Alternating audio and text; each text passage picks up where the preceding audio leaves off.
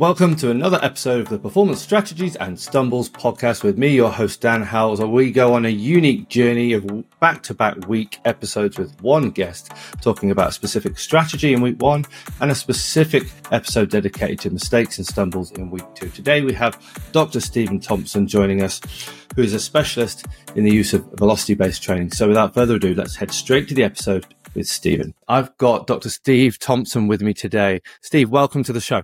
Hi, Dan. Thanks very much for inviting me on.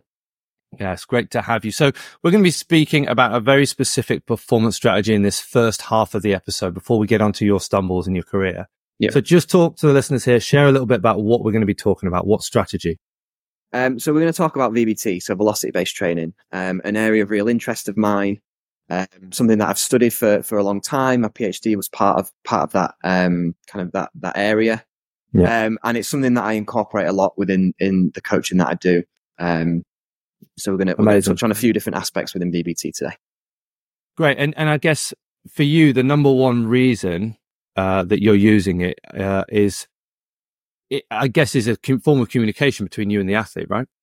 Yeah, that, I mean, it's it's multifaceted, really. There's there's lots of reasons. Um, feedback and communication and and kind of intent driving is is definitely one of them for, for me, um, the main reason I use VBT is because it provides me with a flexible programming strategy.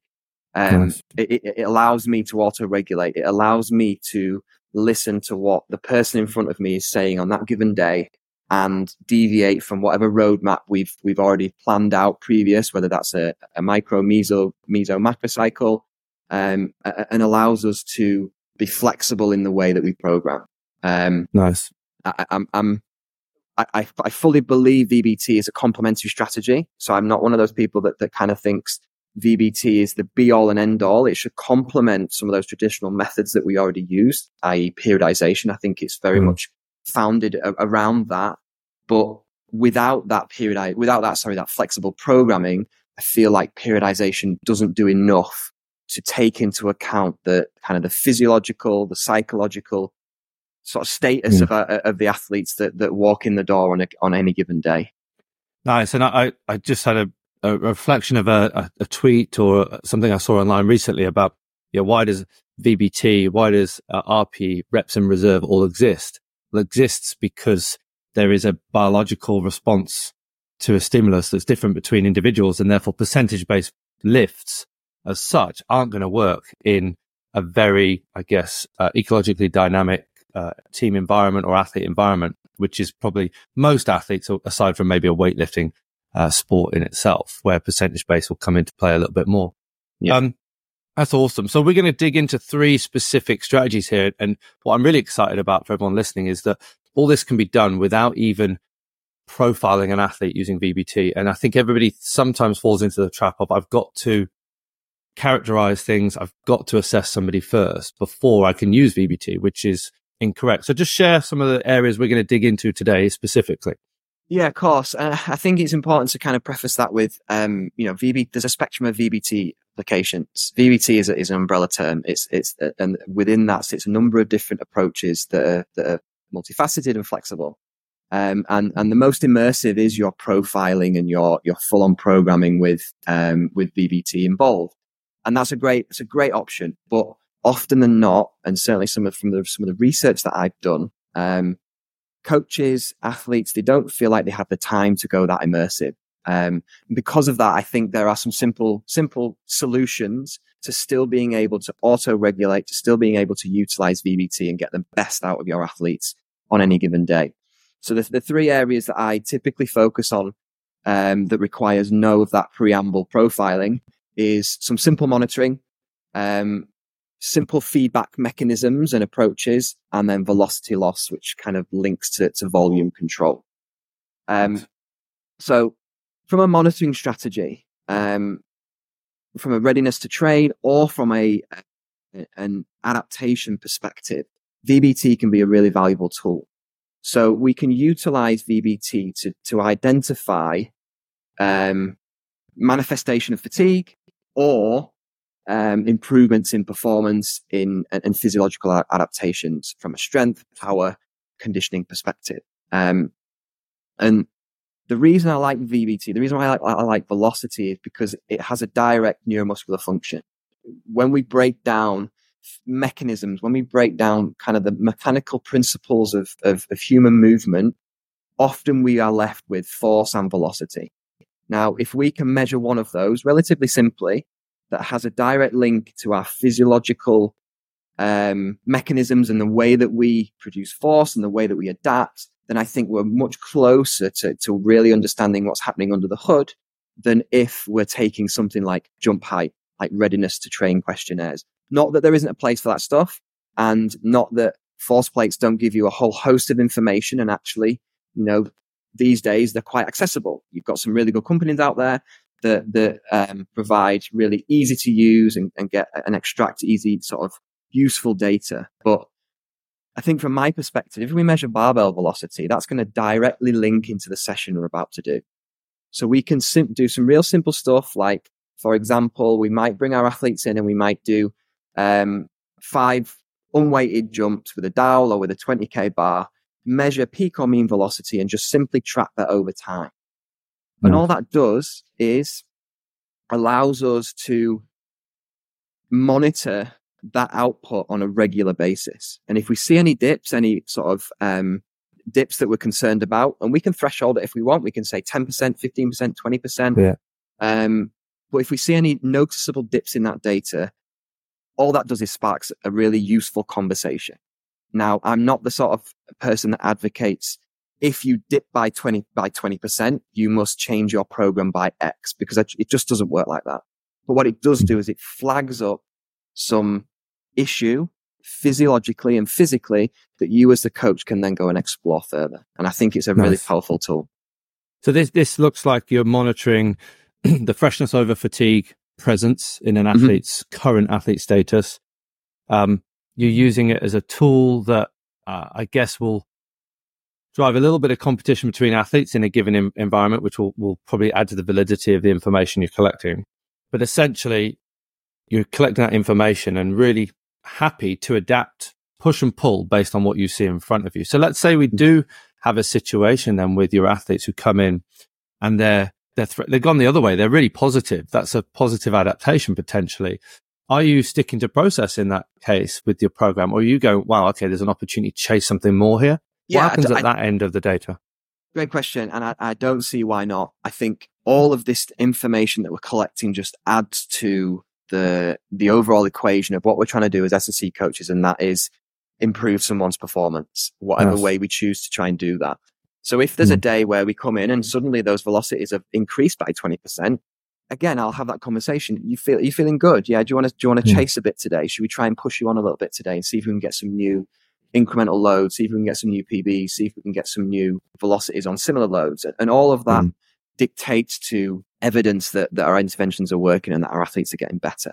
And I nice. think one of the really one of the key things that I see missing in a lot of in a lot of programs when it comes to to strength testing is the that submaximal load and standardized load and measuring velocity. If we boil it right back to to Newton's laws of force equals mass hmm. times acceleration, if we know that mass is fixed and we increase acceleration, therefore force has to go up. We know that force is hmm. a, is a byproduct of strength and therefore we can say this person has got stronger because they're moving the same mass quicker.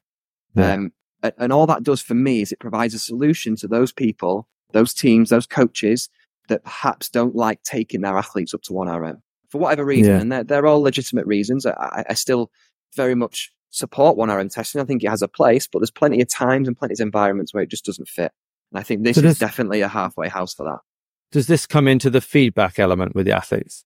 Um, I think for it, it kind of it, it's probably not um, sectioned off in that way. I think it it, okay. it, it, links into that a little bit. I, I, would bracket this in with my testing and my monitoring. So if I was okay. going to do pre-post testing, for example, I might yeah. do it that way if I couldn't do one RMs or I couldn't do a full profile. But then okay. also, you know, you're still getting, if you use VBT properly, you're going to get regular data from every session in yeah. key lifts. Mm. So you can still track change over time in many different ways that is much more holistic than that you're going to test today. So in your monitoring bucket, you've got not only this classic pre-session jump neuromuscular assessment. Where are they in the freshness fatigue scale? you're, you're also carrying that principle of monitoring through to a session by the sounds of it. Yeah, yeah. So if we go back to the pre-session, just for the listeners, then if you do have somebody who's trended down, Mhm. maybe out of uh, what would be expected, something Yeah. abnormal's happened and you've got this suppression of physical qualities and you have this drop below a threshold that you see as uh, a bandwidth of normal for them. What's your go-to approach from that point on? What are you modulating, accommodating in that instance? So as I mentioned, first thing, have the conversation. Hmm. Why has this happened? What what what are we owing it to? Has it been a tough week? Has there been excessive sessions? Have there been hard sessions? Have they had crap sleep? Have they not eaten well? Are they feeling ill? And I think that information then feeds into the next sort of, sort of chain of decisions in terms of what we're going to change. If then we get to that point where we are going to change, um, I would think about the block of training that I'm in. Am I trying to get after volume? Am I trying to get after intensity? I think typically, and from my own anecdotal experience with athletes, they can they can manage intensity better than they can manage volume. And actually, pushing intensity, or sorry, not adapting intensity, but stripping out sets, often renders a slightly better feeling at the end of the session than if we brought things down but still look to to work to the same volumes.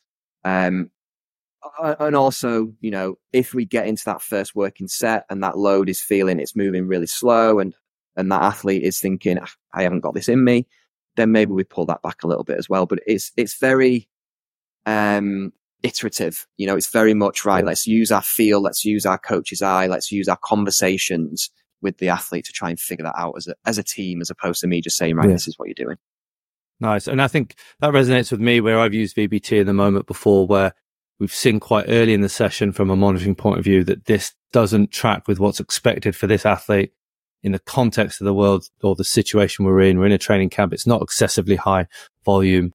We'll have a conversation. There's nothing untoward that the athlete thinks has gone on differently. But we go, do you know what? I'm going to retain intensity and strip back volume in a, in a mini taper approach or a, Yeah. a deload approach and mm-hmm. just see what the, the response is from that Yeah. you talked about the the Newtonian laws and and you know if we can move the same uh, mass of uh, for the, for an increased velocity, we can assume that somebody's got stronger. And I think that's almost one of the simplest ways to use VBT that's often not honed in on in actual training sets. So Yeah, how are you doing that? And and uh, is it just simply a great awareness from you in terms of knowing your athlete's norms? Because I look back to my time in baseball, it was brilliant to show guys pulling a certain amount of weight off the floor Mm. at 0.2 meters per second greater than they were two months ago. I haven't had to 1RM at all. I can Mhm. show them that they've, they've, there's a positive adaptation there. So how does that come to life practically for you? Yeah, so I think I would probably approach it in two separate ways. I would do the more official, right? I'm going to pick a load that's appropriate for this individual, a, a- an absolute load, whether that's 60, 80, 100, 150, whatever their strength levels are. Perhaps maybe looking if we're going to try and link it to a, a percentage of 1RM, maybe something around the 80%, because I feel like 80% is a nice load for people to lift. It's something to push against if we're talking a squat or whatever um, but it's not too heavy that it's really going to cause much much fatigue if we're going to do single reps. Um, but I would still pick an arbitrary kind of uh, absolute load, and I would track that pre-post intervention or pre-mid post intervention to make sure that things are moving in the right direction. But then I would do it a little bit more unofficially, where I am just simply tracking loads at, at, at given key exercises for given set ranges, and you kind of if you then plot that on a graph over time, you you will see trends. You'll naturally see the trends in the velocity, whether you take set velocity, eh, sorry, average set velocities across however many reps, or you take max velocity from each set from a given day, um, or you do something in between. Um, I- There's no right answer. There's no wrong answer. It's whatever fits with your kind of ideas. I think that's that's useful for the listeners to hear because I think people associate data with a rigid process of collection. And actually, it's the execution that's the rigid process. And actually, you can essentially have movement speeds at 80, you know, 80 kg, movement speeds at 60, and you can still, because of the linear relationship of VBT or velocity and load, you can still work out which, whether there's an adaptation from doing two different things essentially, right? And I mm, think that's probably, it, it's useful to give the listeners comfort that the, the monitoring is that monitoring is training, training is monitoring. It's not testing. It's not defining success or failure here. So collect the information, the insights, and I guess go back and retrospectively look at it. Yeah. So we, we're going to get into other areas here like feedback and velocity loss. We have touched on feedback somewhat, but more specifically, how do you use it for feedback? So feedback is, is a great, it's a great plug and play type option for VBT. Um, it, it allows you to create intent in movement within an individual, create competition within that individual. So kind of intra-person in, uh, competition, but then you can create really great environments with within team settings where there's leaderboards, there's competitive streaks, and there's there's competitive kind of almost like gamification, I suppose, of training in a sense. Um, and and we all know how competitive athletes are. So I found in in the settings that I've used it in it to be really really beneficial to create healthy competition. And and it's it's great for buy-in. It creates so much buy-in. You know, working in working in football for for many years as I have, um, notorious certainly with younger athletes, notoriously then they're not they don't want to lift heavy loads, or some of them don't. Some of them do. Some of them get high and they love it. Others don't. And I think if you if you flip the uh, the focus on, all right, I'm not so worried about what's on the bar, but I'm worried about you moving this fast, and you give them a different focus, a different target. I found I found that they kind of buy into it a lot better, and and that link between moving fast in the gym versus moving fast on the field or on the court or whatever it is computes a lot better with individuals, athletes, yeah. than moving heavy in the gym and slow is going to translate into fast, which we know doesn't always cross over anyway. Um, yeah. So feedback is great for just buy-in, competition, moving with intent, um, and just, you know, what's your number, right? 1.2. Can we move it faster? 1.22. Can we get 1.24? Just giving that constant feedback. Um, and there's research out there that, that suggests there's a there's a really cool um, review from uh, Jonathan Weakley, who l- looks at all different types of feedback uh, mechanisms and, and finds that any feedback is better than no feedback. It increases, yeah. it improves performance acutely and chronically. Um, and then if we actually give visual feedback over verbal feedback, that pushes it on and improves it a little bit more as well. Um, so it's, it's such a strong tool that again, maybe doesn't get used that much, maybe doesn't get used in the right way within our field as, as, as, as good as it could do, as opposed to, you know, the typical verbal encouragement of go on, move it faster, keep pushing, that kind of stuff that, you know, once you've said it a few times, athletes probably just tune it out. Mm. Um, and this is tangible probably, information.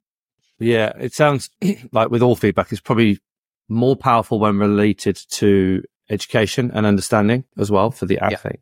Yeah. yeah. So I thought, look, you, you, you plowed out some numbers there. I'd really love to dive into that before we get into velocity loss, if that's okay. Yeah. So a lot of people seem to get lost in this binary like threshold of 0. 0.5, 0. 0.6, 0.7, 0.8, etc. From my experience, and I'd love for you to critique me on this, I actually try and move out the middle zones a little bit because athletes seem to get confused in that space. And if I'm yeah. looking to use it for feedback, I want to make sure that they understand exactly what it is. So, you know, I work in that, you know, 1.2 is my sort of uh, speed strength side of things as, as explosive as possible.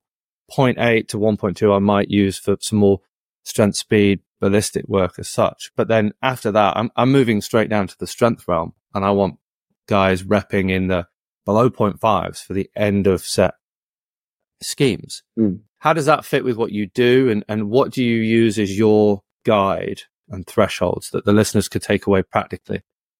So again, there's kind of a spectrum with this kind of stuff. And I, I often get asked what's best practice for VBT. And, and I, my, my hmm. political answer is always best practice is whatever fits yeah. your environment.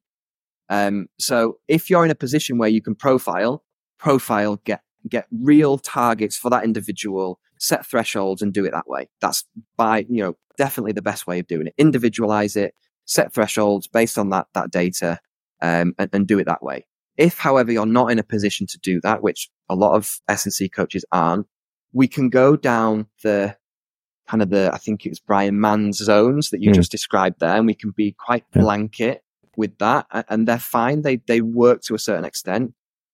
I think the, the, the happy medium between the profiling and that is to, to try and find, and there's lots of literature out there now, find some literature in a, in an exercise that's similar or the same to you and use those thresholds because typically what you'll find is you'll get from 30 to 100% in 5% increments with specific velocities to, to focus on. And then you can make some real tangible and objective decisions based on that information. And, and, and again, you don't have to go through the rigmarole of profiling, but you can still get that information. Um, uh, just going back, sorry, just, just while you, you mentioned about the, the kind of the polarized approach, I would definitely advocate that. And I think you're right. There is confusion. I suppose it's a bit like, um, aerobic training, the polarized, yeah. polarized and the, you know, mm. the, the, the, kind of no man's land in, in the middle. Um, it, it, I think it works in a similar way. If, if you're looking to, to utilize it for power, go, go light and fast, you know, really try mm. and push them into from a, from a mean, mean percentage, uh, sorry, mean velocity perspective, you know, above one and, and try mm. and push them on. If it's peak velocity, it might be, you might be aiming to get up to three, three and a half, four, yeah. something like that. Um, and then likewise in the max strength area, yeah, you want to be down at sort of 0.5 and below. Um, but I was always try and make that as individualized as you can if you can. And I think then the third strategy we wanted to dig into with some practical takeaways for the listeners is this velocity loss. And I think this is probably an area that I've struggled with because I've just not had somebody telling me, like you're about to now, how to use this specifically and precisely. And I played around with a few things, you know, 5% drop, 10% drop for power work. Obviously t- heard about the 20 to 30% velocity loss for strength gains, etc. Mm-hmm. How are you using it? What would you advise for people to do in the most simplistic way, biggest bang for buck?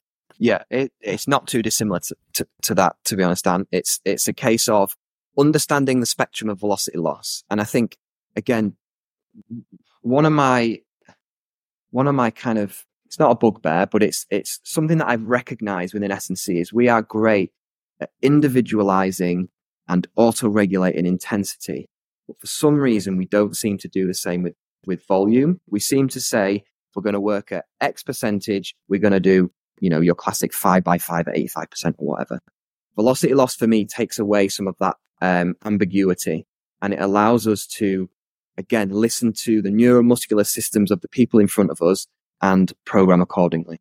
So I think as, as long as you understand the spectrum, the, the, the heavier, sorry, the, the, the, the greater the velocity loss, 35, 40, 45%, the more metabolic um, muscle adaptations you're going to you're going to elicit. So you're going down the hypertrophic type route, and then the the smaller the the percentage loss, so your five ten percent, you're very much doing small volumes. It's going to be explosive and you're probably looking in and around that power impulsive area. Um, you're right. 20 to 30% has been, been pretty much agreed upon as being a, the right sort of area for, uh, for strength gains. But again, there's kind of a bit of a sliding scale there with individual responses. So if, if we hone in on that then for the listeners, practically, mm-hmm. you're coaching me, I'm on the bench, I've got yeah, 100k on the bar and it's moving. Are we looking at first rep velocity and then we're tracking that change? Obviously, there's some mathematics to do there sometimes. So normally these days there are in all the apps, it'll do it for you. Yeah. So all the, the, the, the decent, the ones that I've come across yeah. have a velocity loss setting. So I would always go off best rep. Now there is a caveat to that.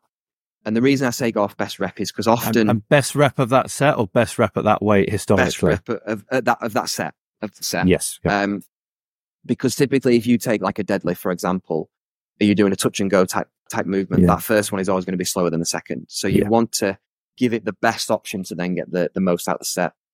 But the caveat of that is they have to be familiarized, habituated with moving with maximal intent. Because if you start going up and down within a set, that's going to throw off, throw off the velocity yeah. loss. Um, but yeah, I would go with best, I would go with best reps, a fastest rep, and then let the, the, the, technology say when you've cut by 10, 20, 30, 40%, 40%, cool. you're getting close to failure. And let's say we take that example, 100 kg, we're moving at 0.6 on that first best rep. That's what looking at a 1.2 drop off at 10, at 20%. Is that right? 4.8 like meters per second. Yeah. So you want to see me getting down to 4.8 meters per second in my last reps.